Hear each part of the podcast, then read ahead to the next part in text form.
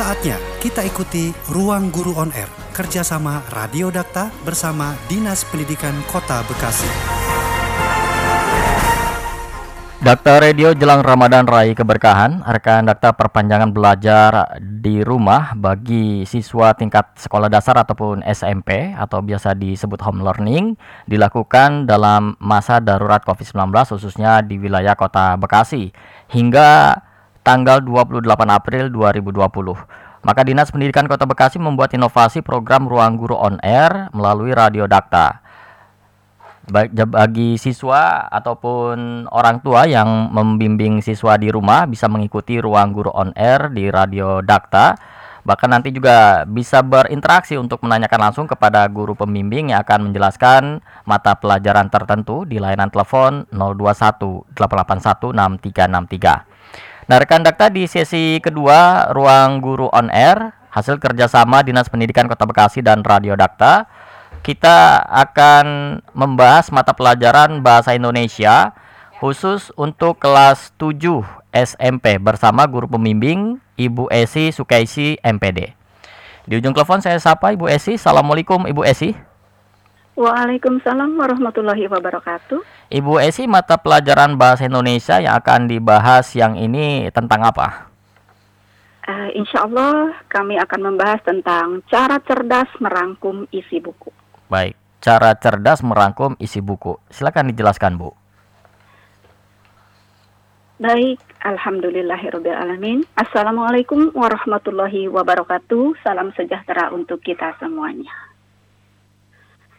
Selamat berjumpa kembali dalam Ruang Guru On Air kerjasama Dinas Pendidikan Kota Bekasi, Forum MGMP SMP Kota Bekasi dengan Radio Dakta 107 FM.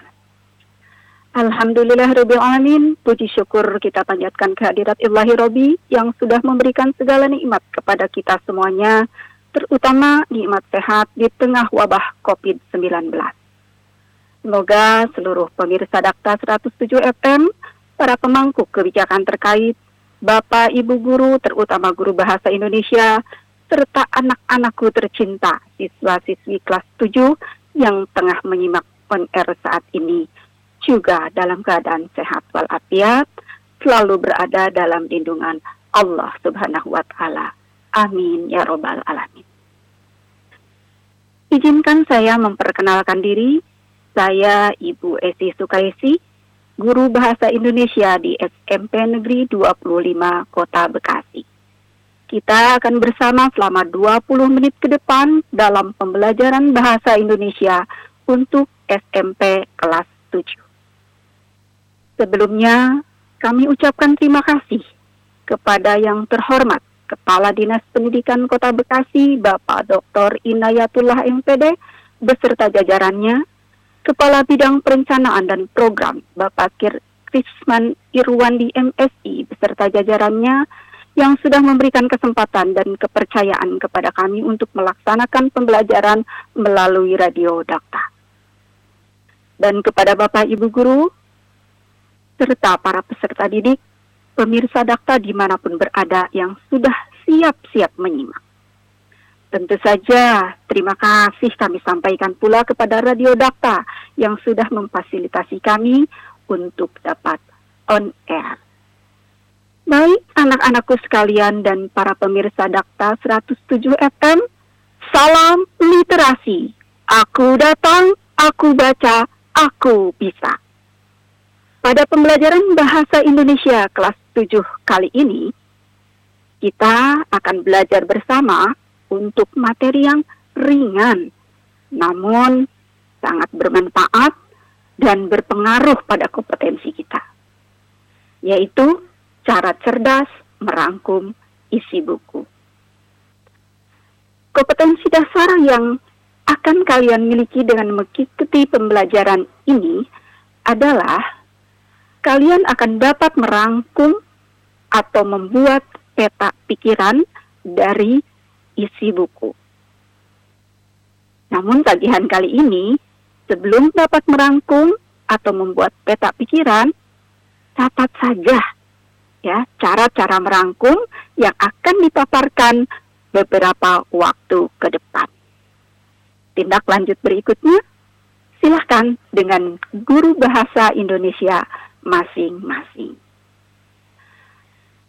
Anak-anakku sekalian dan para pemirsa Dakta, materi ini merupakan subbab kedua dari materi membaca efektif pada bab 8.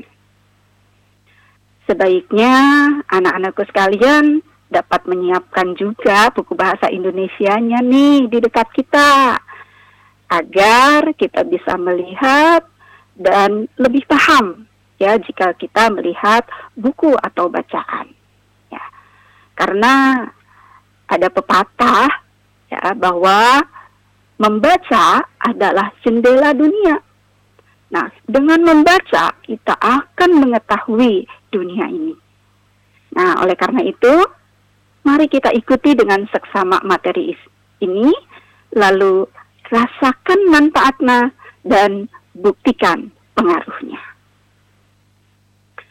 Mari kita bahas secara bertahap. Anak-anakku, jangan lupa ya mencatatnya. Tapi sebelum kita membahas cara merangkum, kita harus paham terlebih dahulu apa sih yang dimaksud merangkum. Nah, merangkum sering disebut juga meringkas atau meresume. Merangkum adalah menyarikan suatu karangan atau buku baik fiksi maupun non-fiksi menjadi bentuk yang pendek, ringkas, namun tidak boleh mengubah ide pokok.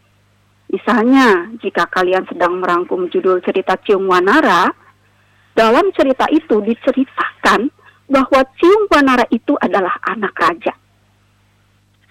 Nah, lalu kalian ubah nih menjadi anak orang biasa atau kalian mengubah urutan subjudul ya pada novel Dilan 1990 karya Pidi Baik ya. Misalnya subjudul satu aku kalian tukar dengan subjudul 10 geng motor karena kalian tertarik dengan geng motornya. Hal seperti ini tidak benar. Kalian akan mengubah alur cerita. Nah, begitu pula dalam merangkum buku non-fiksi. Nah, kecuali jika dalam membuat rangkuman berbentuk peta pikiran. Ada eh, sedikit yang mungkin harus kita dekatkan. Itu pun hanya posisi saja agar tatak-tatak yang saling terkait lebih berdekatan. Berikutnya, menyimak ilustrasi tadi tentu merangkum memiliki aturan-aturan yang harus dipatuhi dan dicerdasi. Kali ini ya kita akan paparkan ya satu persatu ya karena ada dua cara yang akan kita bahas kali ini. Cara merangkum yang pertama adalah merangkum dengan gagasan pokok. Dan yang kedua adalah merangkum menggunakan pemetaan pikiran anak-anakku sekalian yang ibu cintai, sudah lengkap dengan catatannya dan ballpointnya kan? Yuk, mari kita bahas yang pertama. Yang pertama adalah merangkum berdasarkan gagasan pokok. Catat ya langkah-langkahnya. Yang pertama, kita harus membaca dan mencatat informasi umum seperti judul, pengarang, penerbit, atau jika berupa artikel dari media atau dari website, kita juga harus menuliskan ya nama medianya, jika website juga kita harus menyebutkan web, nama website dan alamatnya. Nah, itu yang pertama. Yang kedua, mencatat informasi dari daftar isi. Nah, kalau kita membaca buku, pasti kita daftar isi atau kata pengantar duluan yang kita lihat. Tidak boleh dilewatkan, ya kata pengantar dan daftar isi itu penting ya untuk kita baca. Karena di situ ada penjelasan tentang isi buku ya. Contoh dalam buku bahasa Indonesia kalian boleh lihat kata pengantarnya. Di situ dijelaskan pada isi tiap-tiap bab buku ya. Ada lima ya uh, bab yang dijelaskan ya. Boleh kalian baca dengan seksama. itu Nah, karena uh, dari situ kita bisa menambahkan rangkuman-rangkuman, mempermudah memahami isi buku.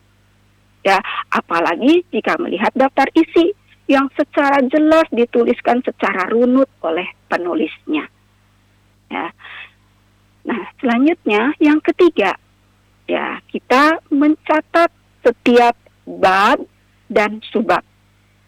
Nah, sama kalau kita melihat contoh dari buku bahasa Indonesia, ya buku bahasa Indonesia kita ada delapan bab dan setiap bab dirinci ada empat subbab A, B, C, D. Ya. Nah, hal itu tidak boleh kita abaikan karena itu merupakan petunjuk isi buku. Nah, dengan memahami daftar isi saja, kita sudah memiliki gambaran yang banyak tentang isi buku. Selanjutnya, dari setiap subbab itu akan dirinci ya berupa paragraf dan setiap paragraf pasti memiliki pokok-pokok pikiran utama. Dan pokok-pokok pikiran utama itulah yang akan menjadi kalimat-kalimat yang kita susun menjadi sebuah rangkuman.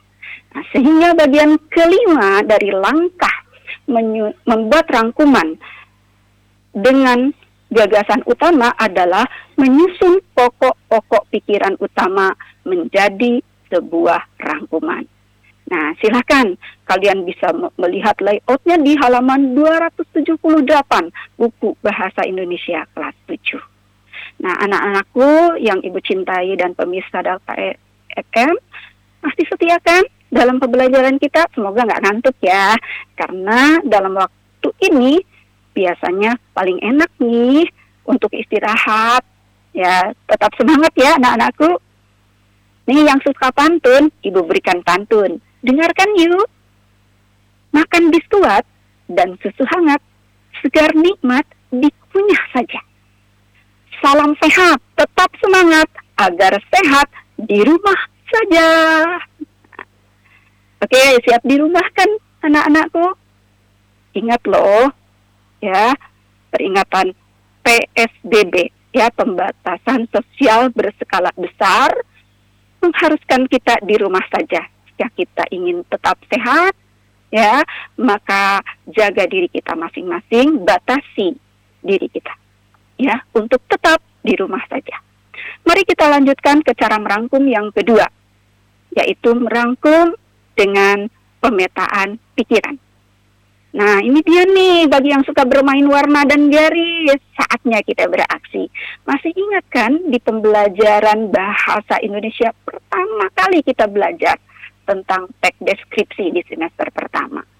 Nah, kita pernah uh, belajar atau uh, membuat pemetaan isi teks yang berjudul Pantai Senggigi. Kita buat bulatan yang pertama, kata kunci dari Pantai Senggigi. Kita tulis kata pantai. Dan selanjutnya kita buat bulatan berikutnya, ya, merupakan kata-kata kunci dari paragraf-paragraf, ya, yang tersedia di dalam teks tersebut. Nah, diambil dari gagasan-gagasan utama atau pokok-pokok pikiran utama dari setiap paragraf tersebut. Nah, kali ini pun sama, nggak jauh beda. Bedanya, kalau untuk sebuah buku, tentu ulasannya lebih banyak ya dari sekedar sebuah teks. Ya, intinya sama, Nah, berarti di sini akan membuat pemetaan yang lebih banyak lagi ya dari sekedar seperti pada teks deskripsi tersebut. Bagaimana langkah-langkahnya? Nah, di sini yang harus kita uh, miliki adalah bagaimana kita menemukan kata kunci ya dari setiap bab, dari setiap subbab, dari setiap rincian bab. Nah, langkah-langkahnya bagaimana? Yuk, mari kita ikuti ya. Langkah merangkum dengan peta pikiran. Yang pertama, sama ya seperti di dalam teks deskripsi. Kita tulis judul bukunya. Kita ambil salah satu contoh buku bahasa Indonesia sajalah yang setiap hari kita geluti. Tentu saja judulnya kita tulis Bahasa Indonesia 7. Itu sudah e, merupakan kata kunci dari buku Bahasa Indonesia kelas 7. Nah, beri warna yang menarik ya untuk membedakan antara judul dengan judul bab. Berikutnya langkah yang kedua, setelah menentukan judul, lalu kalian tuliskan di tengah-tengah kertas. Nah, kalian ambil ya, kalian lihat ya di dalam daftar isi, kalian buka. Nah, judul setiap babnya apa, lalu kita tulis kata kuncinya. Ingat, di dalam buku Bahasa Indonesia ada delapan bab loh. Nah, buat lingkaran-lingkaran kecil di, se di sekitar judul Bahasa Indonesia 7 tadi. Ya, dari bab pertama tentang teks deskripsi sampai bab 8 tentang membaca efektif. Nah, sekarang dari setiap bab tersebut Nah, kan ada subbabnya tuh. Ada A, B, C, D. Nah, itulah yang kita uh, tuliskan dalam langkah yang berikutnya, yaitu langkah yang ketiga. Ya, langkah yang ketiga ini membuat cabang-cabang dari setiap bab yang kita sebut subbab. Nah, sekarang kita ambil deh bab 8 yang sedang kita bahas kali ini ya yang salah satu sebabnya sedang kita pelajari bersama. Nah, pada bab 8 ya dengan judul membaca efektif. Di sekitar judul membaca efektif bab 8 ini kita letakkan juga di lingkaran-lingkarannya saling berdekatan. Ya. Tapi ingat, nanti masih ada lagi nih pikiran-pikiran berikutnya. Jangan terlalu mepet juga loh. Ya. Nah, ada empat sebabnya. Contoh dalam bab 8 ini, ya sebab yang pertama unsur buku. Ya, kita tulis kata kuncinya unsur buku. Sebab yang kedua, merangkum isi buku. Kita tulis merangkum. Sebab yang ketiga, telaah buku. Kita tulis kata kuncinya menelaah. Berikutnya, sebab yang keempat, kita tulis komentar buku dengan mengomentari. Nah, tuh sudah ada empat lingkaran berikutnya kan? Nah, setelah itu masih ada loh rincian-rincian dari subab. Ya, misalnya di dalam subab C ada kegiatan yang harus kita lakukan, yaitu menelaah unsur buku dan membuat komentar. Nah, menelaah unsur buku dan membuat komentar ini, nih, kan saling berdekatan tuh dengan poin A, ya, dengan rincian uh, dengan sebab yang A dan dengan uh, komentar buku. Nah, tolong tarik secara berdekatan, posisikan secara berdekatan. Nah, dalam hal ini kalian boleh menata kembali poin-poinnya. Ya. Karena berbeda dengan bagaimana dengan urutan di dalam merangkum melalui uh, gagasan utama gitu ya. Nah, setelah selesai kalian uh, buat lingkaran-lingkarannya, ini masing-masing turunannya itu kalian berikan warna yang berbeda. Ya, di bab beri warna misalnya pada bab kalian beri warna kuning pada subbab kalian beri warna jingga lalu rincian babnya kalian beri warna hijau sehingga warna-warna tersebut selain indah juga bisa sebagai kode ya sebagai kode turunan-turunan pembahasan yang dibahas dalam merangkum isi buku ini.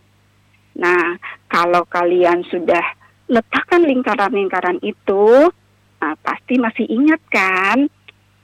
Ya, rincian-rincian turunannya dari mulai bab ke subab, lalu dari subab ke rincian-rincian berikutnya. Nah, sekarang giliran kalian membuat garis penghubung. Silakan garis penghubung pun boleh kalian warnai seindah mungkin. Nah, tentu di kelas 7 juga kalian masih ingat kan membuat pemetaan teks deskripsi dan masih terpampang di dinding kelas kalian. Indah bukan? Nah, hal ini kali ini pun sama.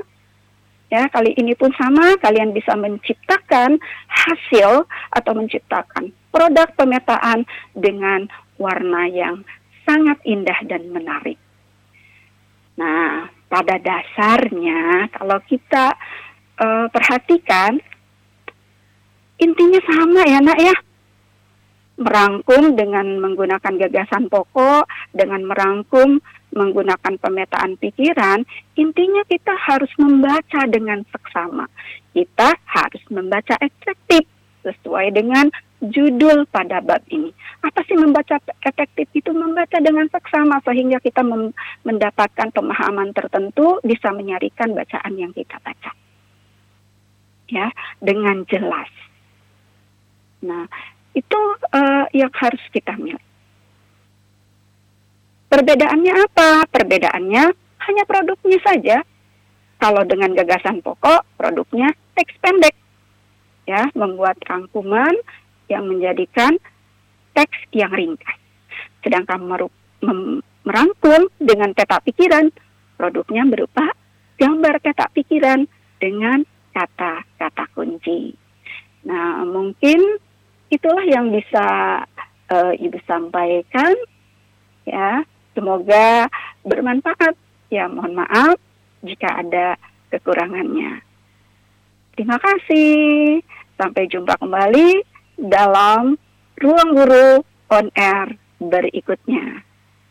Assalamualaikum warahmatullahi wabarakatuh. Terima kasih untuk Ibu Esi Sukaisi MPD yang telah menjelaskan mata pelajaran bahasa Indonesia untuk kelas 7. Mudah-mudahan bermanfaat bagi siswa ataupun siswi SMP kelas 7 tentang pembahasan bahasa Indonesia yaitu cara cerdas merangkum isi buku. Rekan Dakta, jangan sampai terlewat, masih ada satu sesi lagi Ruang Guru On Air hasil kerjasama Dinas Pendidikan Kota Bekasi dengan Radio Dakta selepas pukul 14.05 waktu Indonesia Barat. Demikian Ruang Guru On Air, kerjasama Radio Dakta bersama Dinas Pendidikan Kota Bekasi.